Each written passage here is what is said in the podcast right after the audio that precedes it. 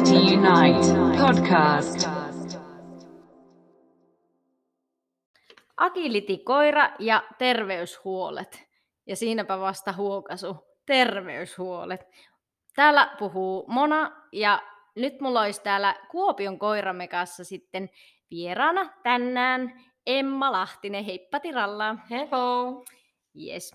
Eli terveyshuolet ja tavallaan se kaikki stressi, mikä liittyy siihen, että kun me joko tiedetään tai luuleta, luullaan tietävämme, että meidän koirassa on joku vikana, niin mitä kaikkea se meidän pääsisällä aiheuttaa. Onko sulla, Emma, ikinä koskaan pelottanut, että sun agility-koira olisi rikki taikka sairas?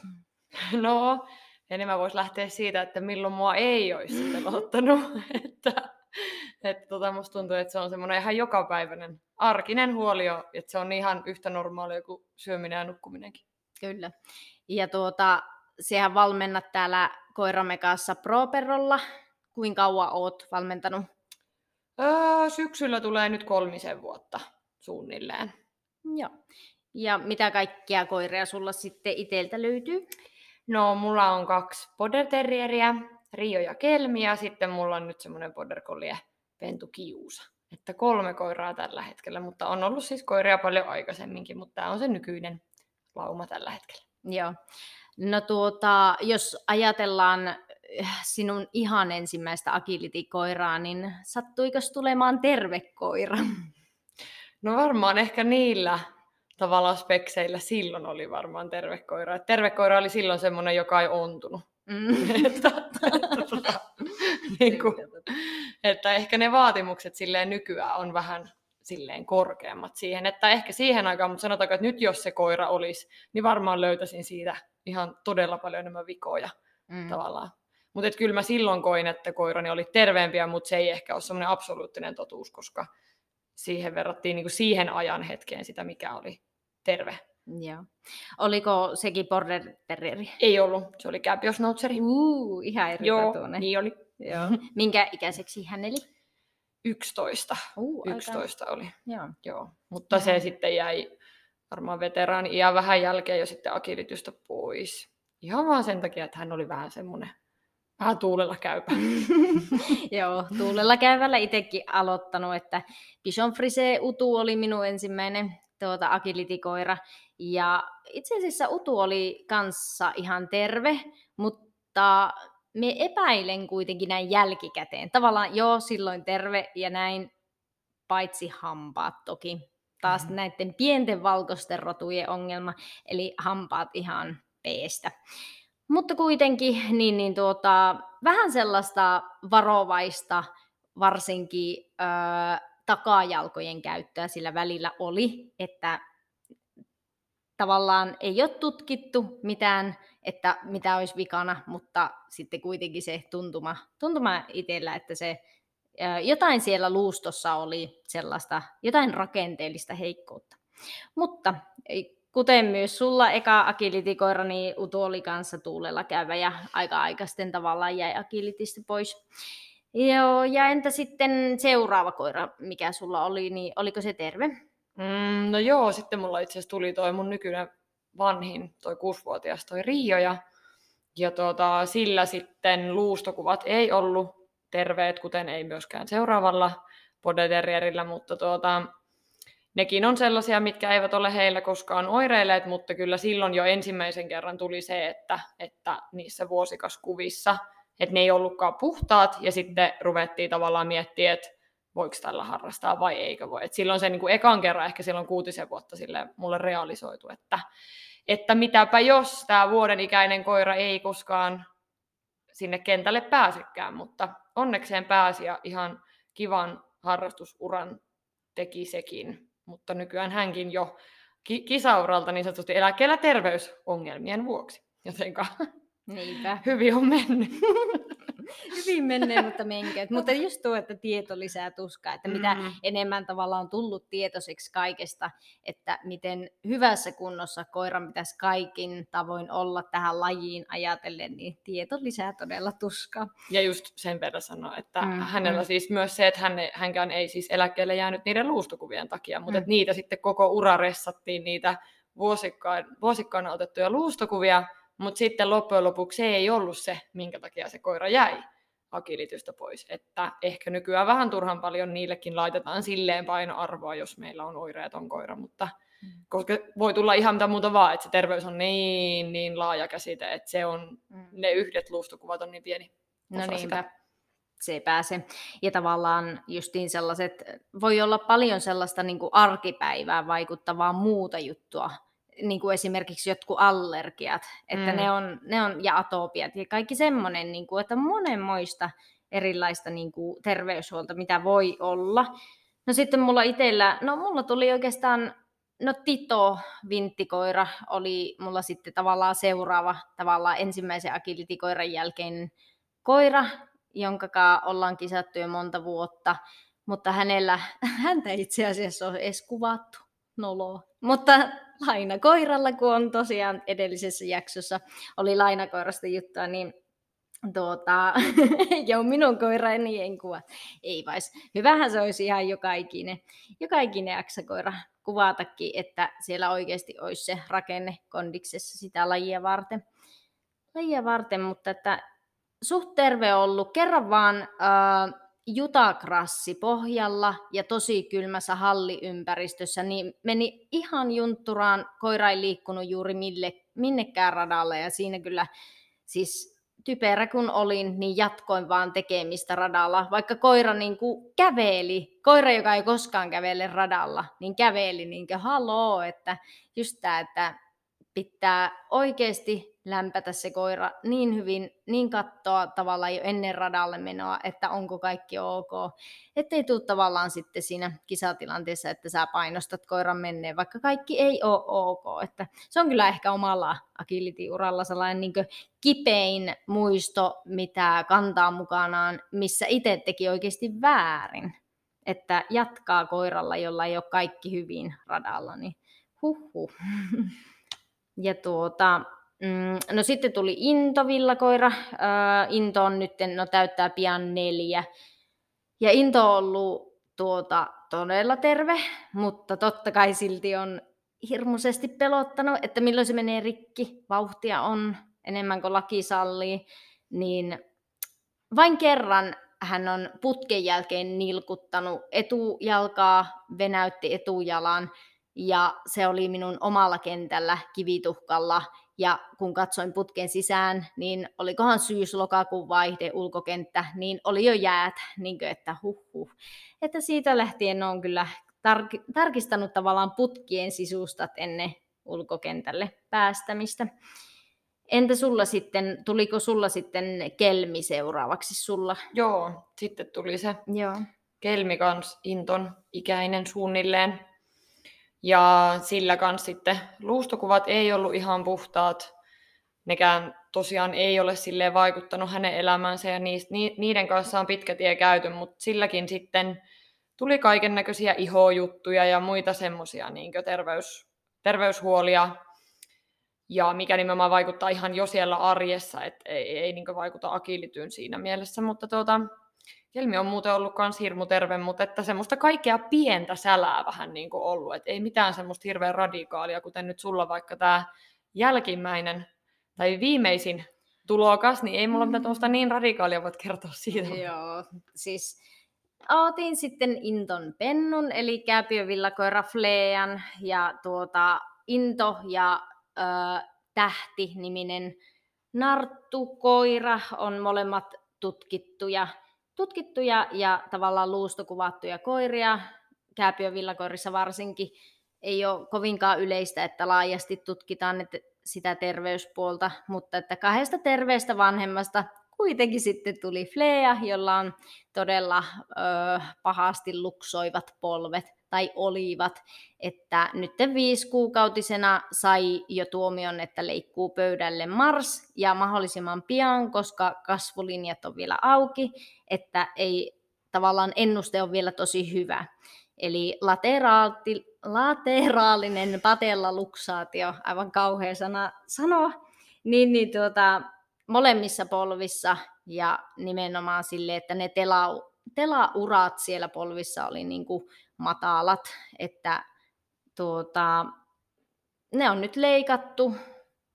Kipsit oli pari viikkoa ja tuota, nyt on kipsi poistettu ja kuntoutus on alkanut, että todella jää nähtäväksi, että tuleeko Fleasta öö, ainakin kotikoira, että kaikki odotukset ja sellaiset niin kuin, haaveet agility-urasta sinällään on Flean, Flean osalta niin kuin, kuopattu, mutta tuota, eihän sitä siis koskaan tiedä. Mutta tästäkin pakko sanoa sen verran, että niin kuin Flea oli jo heti alusta asti paljon kömpelömpi pentu, kun vertaa isäänsä vaikkapa kolmen kuukauden iässä, niin siitä näki jo, että sillä oli niin kuin haluttomuutta ja sellaista erityistä kömpelyyttä niin kuin ylöspäin mentäessä tai jonkun ylihypätessä.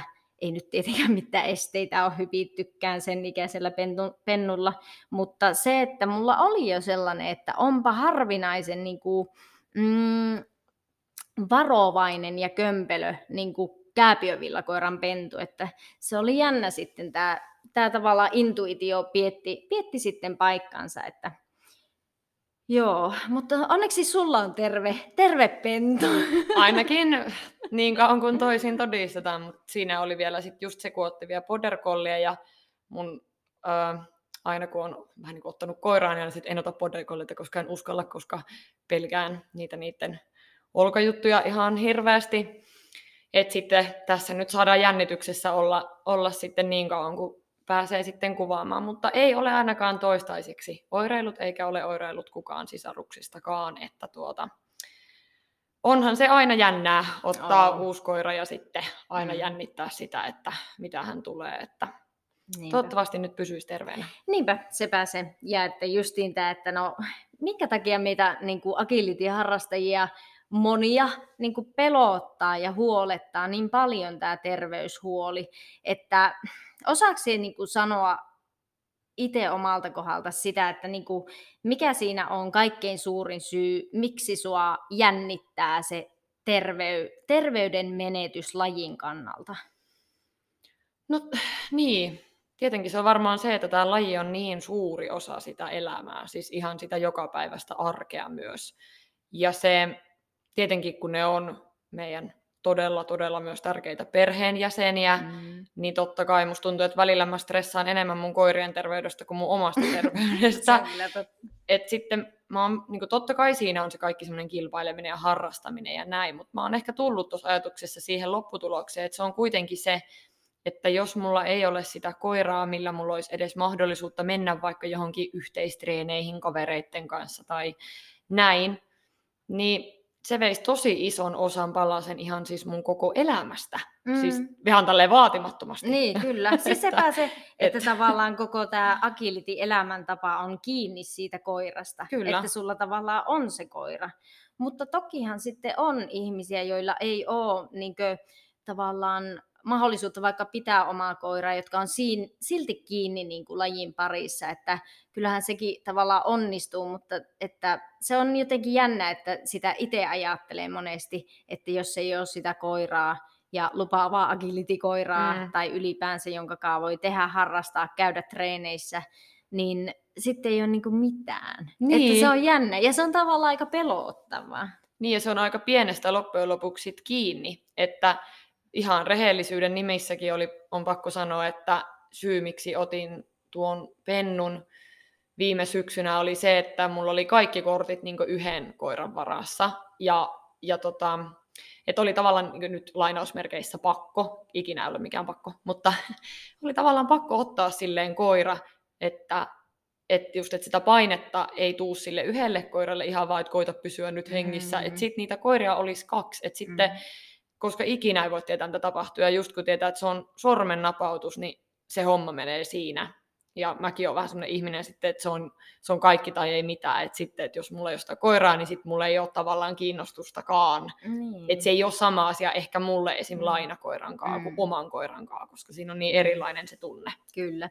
Ja mehän molemmat niin kuin, valmennetaan tavallaan täällä Pro-perrolla koiramekassa, niin sitten sekin, että jos ei sulla ole sitä omaa koiraa, niin onko sulla sitten niin kuin meriittiä tavallaan Niin. siis valmentaa tätä lajia, jos et sä itse, niin sulla ole sitä tuntumaa, että mitä kisoissa nykyään vaikka vaaditaan ja kaikkinensa se koiran koulutuksellinen taito ja Kyllä. kommunikaatiotaito, että, niin kuin, että miten voit valmentaa, jos ei sulla olisikaan sitä omaa tavallaan kisakoiraa. Niin, siis kyllä mun on pakko sanoa, että mä olin viime, viime vuonna seitsemän kuukautta mun koirat saikutti yhteensä koko vuodesta. Se on aika Se paljon. on tosi paljon. Ja kyllä on pakko sanoa, että kyllä se mun motivaatio myös siihen valmentamiseen, se, se hetken aikaa kanto tavallaan se oma motivaatio, vaikka mun koirat oli saikulla, mutta sitten jossain vaiheessa se rupesi kyllä, niin kuin, että ei meinannut jaksaa, koska niitä ideoita ei oikein enää ollut, ei oikein inspiraatiota, ja sitten monesti kun käy itse vaikka treenaamassa omien koirien kanssa sen oman radan, niin ei ollut oikein silleen, tavallaan sitä kokemusta, sitä, että hei, että tässä kannattaa tehdä näin. Että et sitten monesti kun sä käyt sen radan tekee itse, niin sä näetkin sitä rataa eri tavalla Se on totta. ulkopuolelta. Mm, totta.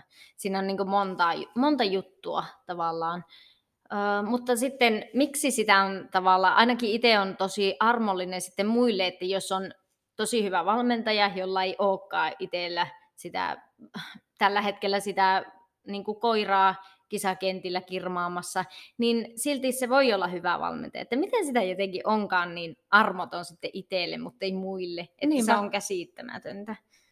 Jep. Ja sitten no varmasti sekin lietsoo, että kun on kuullut ja somessa tavallaan lukenut niitä ikäviä tarinoita, että jonkun tosi lupaavan koiran niin kuin ura katkeaa kuin seinä. Just silleen, että sattuu jotakin tai sitten niin, niin tuota, tulee joku terveysjuttu vastaan. Että niitäkin on ollut yllättävän paljon Mm, somessa.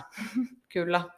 Ja tuota, onhan tämä, tämä on meille, meille tosiaan tärkeä, tärkeää tekemistä, siksi meitä pelottaa sen menettäminen, että eihän siitä tavallaan pääse mihinkään.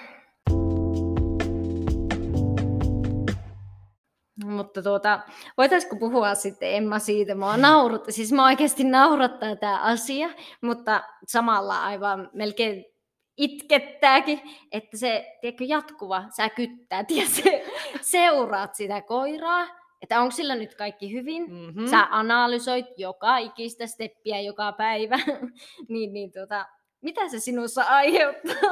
No rahaan menoa ainakin, jos ei muuta. että tuossa just itse kävin tuossa kuukausi sitten, kun Kelmillä vähän naksu yksi polvi, ja sitten mulle sanoi monta fysioterapeutia, että nyt en mä koita rauhoittaa. Että en mä pysty rauhoittamaan. Sitten mä lähdin tältä Kuopiosta ajamaan 800 kilometriä urheilukoiraklinikalle. Ja sitten siellä mulle sanottiin, että koita nyt vaan hyvä lapsi uskoa, että ei sillä koiralla ole mitään hätää. Mutta joo, rahamenoa ainakin. Ja siis se on siis jatkuva siis se stressi. Se on ihan, siis se on ihan karmeeta. Se, että kun sä joka päivä katsot, että nyt käveleekö se vähän epäpuhtaasti. Ja nytkin kun on tullut tämä kevät ja on lumet sulanut ja tota hiekkaa ja sepeliä on tuolla asfalteilla, niin totta kai esimerkiksi mun pieni koira, jolla on tosi pienet tassut, niin se kävelee vähän silleen hölmösti. Ei nyt hölmösti, mutta siis silleen, että totta kai se vähän muuttuu. Mutta se on ihan oikeasti, se on, mä koen, että se on mun yksi isoimpia stressitekijöitä mm. tässä viime vuosina, mi- mitä on tuonut se. Mm. Ja tietenkin siinä on vielä taustalla siis se, että mulla on vielä kokemus siitä, että mä oon joutunut niinku luopumaan mulle tosi tärkeästä koirasta. Että sitten tavallaan automaattisesti lähden yhdistämään niitä terveyshuolia siihen lopulliseen, että sitten kun sitä koiraa ei tavallaan enää ole, että heti on niinku se pahin pelko. Että et sitten se vielä vähän lisää sitä, Mm. että miksi se on tavallaan niin stressaavaa. Kyllä, niinpä. Ja justiin tuo, no itse voin nyt, kun on tuo Fleam äh, polvi, polvioperaatio ollut ja äh, voin kyllä sanoa, että niin unettomia öitä on ollut, siis, ja sitä on mennyt niin tosi vainoharaiseksi, että sitä kyllä seuraa ihan jokaista liikettä, ja nyttenkin tuota, meina, meinas tavallaan äh, isäkoira villitä tyttökoiraa, ja tyttökoira lähtee siihen mukaan. Ja sitten saman tien, kun jotain pientäkin tapahtuu, jotain pientäkin väärää liikettä, niin sitä on aivan sille no niin, kaikki on pilalla, että ja sitten sellainen aivan hullu vollotus. Varmaan monelle tuttua juttua tämä tämmöinen, että niinku pien, pientä melodramaattisuutta niinku aiheuttaa, että jos koko ajan on niin tavallaan stressissä siitä, niin voin kyllä sanoa ja samaistua ja antaa empatia kaikille, jotka niin kuin, äh, käy läpi sellaista valtavaa terveyshuolta koirasta, että se on tosi rankkaa. Ja että voin sanoa, että en ole jaksanut kilpailla, en ole jaksanut oikein mitään tämä kaiken niin kuin polvioperaatio aikaisen ajan, että tosi, tosi paljon vienyt ihan energiaa ja jo, että pääset niin kuin oikeasti suorittaa ne ihan normaalit elämän ja arjen askareet, niin se on ollut jo voitto. Mm-hmm, kyllä. Että kyllä se epävarmuus on paha. Se, että kun sä et tiedä, että tuleeko siitä vaikkapa flean polvista koskaan oikeasti hyvä, tuleeko siitä koirasta hyvä, ja että sellainen terve ja semmoinen, että sen kanssa pystyisi ehkä harrastamaan, mutta että siitä ei edes eläjäksi. Niin. että sellainen niin kuin, kauhea pelko siitä. Että kyllä niin kuin, tukea on tarvinnut ja sen merkitys on kyllä ollut suuri. Ja pakko sanoa vielä sekin, että niin kuin, todella, todella moni ihminen on läpikäynyt noita koiramaailmassakin noita terveysasioita ja kaiken maailman leikkauksia, leikkauksia koirille, että niin kuin se tavallaan vertaistuki on kyllä itselle ollut hirmu tärkeä. Kiitos somen. Et siksi meillä on sosiaalinen media. Mutta kyllähän tämä niinku, terveys on kaikki kaikessa koiran, koiran harrastamisessakin, että jos ei sulla ole terveyttä, no itsellä tai koiralla, koira ei ole terve, niin onko sulla sitten mitään? No eipä oikeastaan. Eipä sitä ole. Niinpä. Ja sitten se on just se arvostus. Tämä on tämmöinen kliseinen, että mm. se että oppii arvostamaan sit yleensä vasta siinä vaiheessa, kun sitä ei enää ole. Et niin kuin mä sanoin, mm. että en mä just niiden ekojen koirien kanssa, mä en edes, y- mä en edes niinku ymmärtänyt, mm. että mitä on stressata koiran terveydestä. Että tota, sitten kun se ekan kerran niinku kokee, niin joo, se on menoa sitten. Kyllä, niinpä. ja sitten tavallaan siihen ei ole paluuta siihen niin kuin että elät jossain niin kuin vaaleanpunaisessa saarissa siinä mielessä, että sä et niin kuin osaa edes pelätä, koska ei ole tapahtunut ennen mitään. Ja voin sanoa, että itsellä kanssa vähän sama homma, että Flea on vasta oikeastaan ensimmäinen oikeasti, oikeasti rikkinäinen agilitikoira tai tu- olisi ollut tuleva agilitikoira, niin senpä tietää oikeasti vasta sitten, että kuin piinaavaa se on se aika. Ja sitten justiin tuo, että no joo, on niitä terveys, terveysjuttuja niin kuin koiran tavallaan perimässä, mutta sitten on myös niitä, että mitä tapahtuu lajissa loukkaantumisia. Onko sulla ollut sellaisia, niin kuin, että koira on loukkaantunut lajin parissa? No luojan kiitos, ei vielä. Mutta sitten sekin on ehkä semmoinen kauhulla odotan. Mm. Tai silleen, että sit monesti niissä tilanteissa, kun oikeasti loukkaantuu vaikka agilityssä, niin niin sit oikeasti monesti sattuu niinku pahasti. Niinpä. Et sit monesti tämmöiset geneettiset, niin nehän on vähän enemmän niinku eteneviä niin ty- tyyliin tai aaltoilee tai näin. Mm. Mutta sitten ehkä mä pelkään eniten niitä semmoisia tapaturmaisia, rajuja niin loukkaantumisia, koska niistä ei sitten välttämättä enää ole paluuta mm. enää sitten esimerkiksi lajin pariin tai et just, että mm. tuleeko sitten edes mm. normaaliin arkeen. Ja sitten se, minkä mä nostasin vielä tähän itse, niin on tavallaan se semmoinen eettinen puoli, mikä ehkä ainakin itsellä silloin käy niin kuin päässä silloin kovaa, niin kuin se, että, että onko mulla oikeutta vaikka, että mikä määrä tavallaan kärsimystä on ö, vähän niin kuin hyväksyttävää, tai että tiedäks mä edes, että kärsiikö se koira. Se on mun mielestä aika semmoinen raastava, niin kuin omaa sielua jotenkin raastava mm. kysymys, että kun mä en tiedä, että onko se kipeä, että jos se iho vaikka kutiaa, niin, on, niin häiritseekö se ko, niin sitä koiraa miten paljon tai miten paljon asioita, mitä ne ei tavallaan näytä. Mm. Et mullakin on ollut yksi just tämä, jonka on joutunut jo lopettamaan näiden terriereiden äiti, niin hänellä oli esimerkiksi aina välillä ontumaa ja välillä ei ontunut. Että sitten niinku tavallaan se, että sen rajan niinku välillä vetäminen siihen, että mikä määrä kärsimystä on tavallaan hy, niin kuin hyväksyttävää. Tai sille, että niin kuin tietenkin, että totta kai nollatoleranssi, niin kuin jos näin saisin vastata. Mutta kun kyllähän elämässä aina on sitä kärsimystä. Siis, ja sitten on paljon semmoista, mitä ne myös peittää, varsinkin eläimet on tosi taitavia. Niin, tämäkin kyseinen äitikoira oli valtavan, se oli ihan siis todella taitava peittää sitä kipua. Et, et musta tuntuu, että mä vaan oikeastaan näin sit ihan niitä loppuvaiheen, että Herra Jumala, että jos ei kaveri pysty enää asfaltilla kävelemään, niin ehkä tämä on vähän jo kipeä. Ja siis hänen mm. mielestä asiahan oli täysin ok, että kyllä mm. tässä voi kävellä. Mutta että sit kun, en tiedä onko nyt tällä tämmöisellä stereotypialla, että on terrieri, niin sitten on vähän vielä semmoinen vielä aste, yksi vaihe vielä vähän lisää sinne, että joo, ei tässä mitään hätää, mutta ne on kovia peittelee, niin mm. siinä jos et ole yhtään läsnä siinä arjessa niiden kanssa, niin voi oikeasti jäädä huomaamatta.